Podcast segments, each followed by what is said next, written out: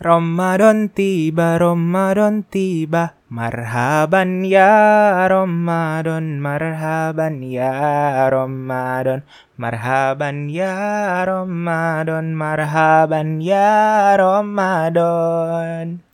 Marhaban ya Ramadan. Selamat datang bulan Ramadan, bulan penuh suci dan berkah.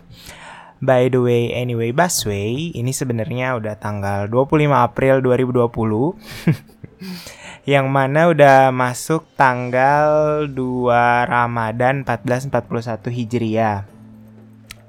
Dan aku baru ngucapin marhaban ya Ramadannya sekarang. Tapi nggak apa-apa, yang penting masih dalam suasana Ramadan. Jadi setelah hampir satu bulan tidak mengupload episode apa pun, di podcast Studio Lemari. Akhirnya kita bisa berjumpa lagi via suara. Eh cile dan sekarang episode podcast Studio Lemari bertemakan suasana-suasana Ramadan. Meskipun tahun ini Ramadan sedikit berbeda karena ada adanya uh, wabah yang mengemparkan hampir seluruh dunia. Tapi nggak apa-apa. Kita ambil hikmahnya saja dan terus mengupayakan yang terbaik agar terhindar dari wabah virus ini dan tetap jaga kesehatan ya untuk teman-teman pendengar semua. Mungkin teman-teman pada bertanya kenapa baru muncul lagi setelah sebulan vakum dari mengupload episode terbaru podcast Studio Lemari. Ini dikarenakan ya beberapa waktu lalu itu fokusnya rada dialihkan untuk menyelesaikan tanggung jawab dan amanah berkaitan charity dari podcast Studio Lemari di episode yang sebelum ini kan. Terus ditambah lagi karena terlalu enjoy kita menjalani karantina Avi alias karantina diri di kosan sehingga menyebabkan rasa malas ini semakin terpupuk dan menjunjung tinggi. Akhirnya nggak jadi-jadi deh tuh mau take podcast buat episode terbaru. Padahal kemarin-kemarin setelah nyelesain distribusi donasi podcast rencananya sorry ada notifikasi kemarin setelah nyelesain distribusi donasi itu mau upload lagi tapi tidak ternyata. Tapi tidak ternyata. Tapi tidak terjadi gitu saudara-saudara. Terus karena emang dasar kita anaknya tuh suka nyemangatin orang ya buat beberapa orang yang udah kenal sama aku. Dari akhir ke Maret kemarin setelah episode charity tayang jadi sambil nunggu donasi terkumpulkan, nah aku tuh sering banget nyemangatin teman-temanku bilang, ayo dong kalian bikin karya di tengah masa karantina ini. Bikin project coveran jarak jauh kek, terus bikin buku kayak mungkin, atau tulisan-tulisan cerita di-upload di Wattpad, atau juga tulisan-tulisan seperti quotes gitu di-upload di IG gitu yang IG-nya tuh IG khusus karya tulisan mereka gitu bahkan ngedoktrin juga temen buat ayo eh bikin podcast aja gitu. Nah ya intinya bikin sesuatu lah gitu daripada nganggur dan diem baik gitu kan. Bahkan pernah saking idenya kita sempat ada celutukan ke teman di IG jadi dia tuh adik kelasku uh, cowok jadi dia bikin cover lagu jarak jauh gitu duet sama temen ceweknya gitu. Jadi mereka berdua tuh cewek cowok. Di saat yang lain komen keren bagus gini gini segala macam nah kita nih komen nih komennya gini. Eh kalian serasi tahu bikin series jarak jauh gih berdua tapi uploadnya di Instagram. Nggak tahu kenapa ngide banget gitu ngasih saran kayak gitu gitu. Eh tapi sendirinya nggak ngapa-ngapain gitu. Nyuruh orang buat ayo ngada ngapain gitu bikin sesuatu tapi sendirinya nggak bikin apa-apa gitu episode podcast nggak ada yang terbaru di IG juga nggak bikin apa-apa cuma spam story kerjaan cuman tidur gitu maka dari itu mutusin deh hari ini Oke, aku harus take podcast, bahas soal apa aja deh. Dan akhirnya setelah difikirkan, kita mau bahas soal bulan Ramadan. Nah, ngomong-ngomong soal bulan Ramadan, biasanya kalau di Bandung atau di orang-orang Sunda itu untuk menyambut bulan Ramadan ada tradisi yang namanya munggahan. Nah, munggahan ini identik dengan kegiatan kumpul keluarga atau kumpul barang kerabat sekedar untuk makan bersama atau kalau di Sunda itu istilahnya ngebuat tram gitu sebagai ajang silaturahmi dan saling bermaafan serta nanti ditutup dengan doa bersama uh, menjelang memasuki bulan Ramadan. Nah, karena aku dari tahun 2012 itu sudah merantau dan ngekos di Bandung untuk sekolah, akhirnya pernah lah ngerasain uh, vibes dari tradisi munggahan ini. Ya, munggahan ala-ala lah bareng sama teman-teman sekolahku dulu. Boleh di shout out nih buat geng munggahanku tiap menjelang Ramadan. Halo Isal, Ima, Gadi, Fadil, Januar, dan Nui. Tapi munggahan nama mereka itu bukan kayak kumpul di rumah siapa terus ngikut makan bareng keluarga siapa gitu enggak jadi kita munggahannya itu biasanya seminggu atau tiga hari mau puasa kita kumpul mungkin makan di restoran tertentu atau mungkin main dari siang sampai malam ya terus pada maaf-maafan mau masuk puasa gitulah gitu nah sayangnya tahun ini karena ada isu, bukan isu lagi sih, ada menyebarnya wabah corona incorpore sana. Jadi kebiasaan-kebiasaan aku sama teman-teman ini nggak ada tuh. Lagian kumpul-kumpul juga tuh kan nggak boleh tuh, apalagi ya buat rame-ramean buat ikut munggahan, takutnya digrebek gitu. Tambah lagi, aku sama Januar salah satu dari teman-teman geng yang sering munggahan itu udah nggak stay di Bandung. Aku sekarang di Bogor, tepatnya di Cilengsi, sedangkan Januari itu di Jakarta gitu kerja kan. Itu tradisi menjelang Ramadan pas aku merantau di Bandung gitu. Jadi ikut vibes merasakan vibesnya istilah dari munggahan itu sendiri. Nah, kalau di kampungku di Sorowako ada juga nih tradisi uh, menjelang memasuki bulan Ramadan. Sebelum ngerantau dulu menjelang bulan Ramadan itu bukan munggahan, tapi di rumah itu mamaku atau omaku itu buat uh, jadi suka buat semacam puding atau dessert gitu tapi khas Gorontalo punya itu orang Gorontalo sebutnya itu kue tilaya atau kalau orang Bugis taunya dengan sebutan Srikaya gula merah. Jadi bentukannya tuh kayak puding gitu, tapi dia terbuat dari gula merah, uh, telur sama santan yang dicampur terus dikukus gitulah. Dulu waktu SMP sebelum merantau, mamaku suka ngajak makan ini di meja makan di dapur rumah sambil cerita kalau ini makan kue tilaya ini dulu kebiasaannya almarhum opaku, opa dari mamaku sebelum puasa gitu. Jadi emang bener hamin satu banget itu hamin satu puasa banget jadi misalnya uh, besok nih udah sahur pertama malam ini udah tarawih pertama sorenya tuh pasti udah uh, buat gitu udah dibuat uh, terus nanti dimakannya beres sholat maghrib sebelum tarawih pertama Terus biasanya mamaku atau omaku itu masaknya 2 sampai 3 loyang gitu.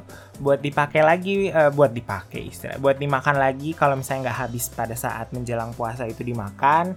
Nanti dimakannya buat uh, besok-besoknya gitu sebagai pembuka. Jadi ditaruh di kulkas karena emang kalau lebih dingin lebih enak gitu. Itu untuk tradisi menjelang masuknya bulan Ramadan ya. Nah selain nunggu beduk dan berbuka kan bulan Ramadan tuh identik dengan nunggu nunggu beduk buat buka puasa kan ya. Nah, di bulan Ramadan juga itu identik dengan yang namanya sahur dan ngabuburit. Nah, siapa nih tim-tim yang sering ngabuburit atau SOTR, sahur on the road gitu. Ngabuburit itu istilah untuk kegiatan menunggu waktu buka puasa. Biasanya umumnya orang Indonesia itu ngabuburitnya itu adalah jalan-jalan mengelilingi pasar Ramadan yang suka menjajalkan takjil-takjil gitu untuk beli takjil buat buka puasa. Aku pun dulu jijik banget dengernya. Kita dulu juga sama. Uh, saya pun juga dulu sama. Zaman masih di Bandung di perantauan tuh biasanya ngabuburitnya itu sama kayak gitu keliling-keliling pasar Ramadan cari jajanan gitu. Biasanya jam 5 itu udah keluar kosan ke area pasar Ramadan atau area yang jualan takjil gitu buat dipakai buka puasa. Kadang belinya bisa kalap karena lapar mata kadang juga nggak beli sama sekali. Jadi cuma jalan-jalan aja lihat yang rame-rame gitu ibu-ibu pada berinteraksi gitu. Ada kesenangan tersendiri lah. Emang rada aneh anaknya. Itu soal ngabuburit kalau soal sahur nih, suka ada pertanyaan nih. Kenapa kalau sahur, eh sorry, kenapa kalau puasa perdana yang namanya sahur pertama itu menjadi hal yang paling excited dan ditunggu-tunggu? jujur ini teman-teman pada ngerasain apa enggak? Kalau aku sendiri, apalagi tahun pertama aku ngerantau ke Bandung, puasa pertama di perantauan itu bener-bener excitednya mana ada. Sahur tuh bahkan disengajain sempat nggak tidur dulu demi nggak kesiangan sahur pertama. ini sebenarnya antara excited sama emang sadar diri kalau tidurnya tuh rada kebo, jadi takut nggak kebangun gitu sahurnya. Tapi tetap gitu ngerasain excitednya gitu mungkin juga karena suasananya kali atau vibes Ramadan kan emang ya emang kan harusnya bahagia riang gitu menyambut bulan puasa dengan sahur tuh kan belum lagi hasrat-hasrat lain seperti ingin update di sosmed kakak gitu. Apalagi dulu zaman zaman SMA tuh zaman zaman hitsnya SFM kan tuh. Zaman aku SMA ngekos tuh ada tuh. Ada aja yang nanya di jam-jam sahur kakak sahurnya pakai apa kak? Jadi makin excited gitu sahur pertama buat diposting gitu menunya di sosial media. Padahal ya menu sahurnya juga nggak lebih spesial dari menu KFC ada kalau santap sahur soal santap sahur yang makanan favorit. Santap sahur sih karena aku juga namanya anak perantauan gitu ya. Jadi harus ngurus diri sendiri apa apa sendiri gitu. Nggak ada mbak atau emak yang nyiapin kan nyiapin makanan sahurnya. Jadi menu sahurnya adalah menu yang memang seniatnya bisa dibuat atau uh, sesempatnya dibeli gitu jadi kalau nggak sempat beli makan dan nggak ada banget niatan atau hasrat buat masak paling sahurnya ya makan roti atau minum susu atau makan buah sama minum madu gitu jadi kalau ditanya menu favorit, sahurnya apa ya? Kagak ada, soalnya emang tiap hari bisa beda-beda makanan sahurnya, sesempatnya, seniatnya, sama sesukanya aja gitu. Nggak ada yang rutin tiap hari gitu buat jadi favorit gitu. Eh enggak, ada dong. Menu sahur favoritnya adalah yang semua orang pasti ada tiap sahur air putih. Karena air putih yang tiap hari itu tiap sahur dikonsumsinya paling banyak. Soalnya takut haus gitu pas puasanya. Padahal kalau banyak minum juga malah jadi kebelet pipisnya kan ya. Jadi sama aja tuh air keluar lewat urin lagi. Aduh. Terus ngomongin soal sahur nih, ada juga yang identik dengan tontonan-tontonan saat sahur. Tontonan sahur nih apa yang jadi favorit kalian nih teman-teman pendengar selama sahur buat ditontonin di TV kalau dulu sih zaman mendiang almarhum Olga tuh masih ada sebenarnya tontonan acara sahur ya yang ada Olganya itu. Tapi bukan IKS yang rame-rame gitu loh bukan yang IKS IKS beberapa yang terakhiran gitu bukan gitu dulu tuh di Trans TV juga apa sih namanya si Olga ini juga ngisi acara sahur juga tapi cuman bertiga sama Komeng dan Adul. Mereka bertiga ya ngelawak bertiga doang tapi bisa bikin suasana pecah penuh tawa gitu. Yang itu settingannya cuman setting panggungnya tuh cuma ada pos ronda. Terus ada telepon umum gitu yang suka dipakai kalau buat jawab kuis.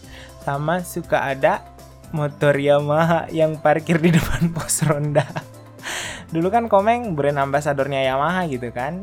Yamaha weh weh weh semakin di depan. Bukan YKS dulu namanya YKS tuh pembaruan sekarang. Jadi tapi YKS itu tuh ada kayaknya lanjutan dari program yang dulu bertiga itu. Saatnya kita sahur apa waktunya kita sahur gitu lupa gitu. Pokoknya yang bertiga aja itu cuman almarhum Olga Komeng sama Adul gitu tapi kalau ke sini sini tontonan sahur kita Masya Allahnya makin syariah. Ada yang bisa tebak? Yaitu adalah Akademi Sahur Indonesia. Insya Allah berkah, insya Allah berkah. Kita cari berkah Ramadan di Akademi Sahur Indonesia. itu di tayangannya di Indosiar. Jadi acara dakwah gitulah tapi tayangnya tiap sahur di Indosiar. Itu dari ada Akademi Sahur Indonesia ada aksi yang level Asia gitu. Nah ini kenapa jadi tontonan favorit? Karena mamaku suka banget sama tontonan uh, ini jadi suka banget nonton tayangan ini pas sahur. Dan biasanya kan di di Jawa Sulawesi itu kan beda sejam. Jadi pas di sana udah selesai sahur eh maksudnya udah beres-beres sahur baru nelpon bangunin aku gitu kan. Nanti saya jam 4 di sini jam 3 gitu. Biasanya mamaku suka nelpon gitu pas bangun sahur bilangnya gini udah bangun belum nak? Terus kalau udah udah maksudnya udah kumpul nyawanya bilang nih sekaligus bilang eh nak coba tonton dulu itu Indosiar katanya. Bagus katanya udah. Pas nonton iya oh ya nontonin. Terus pas udah nonton nanti di tengah-tengah itu nelpon lagi. Lengan nelpon atau nggak ngechat biasanya bilangnya gini. Bagus itu kerudungnya yang dipakai sama peserta ini gitu. Atau ih cantik itu gamisnya nak yang dipakai sama ini nak. Yang mana? Ini adalah kode supaya pas mudik nanti mamaku dibawain kerudung atau gamis yang dipakai sama peserta aksi di Indosiar. Aduh.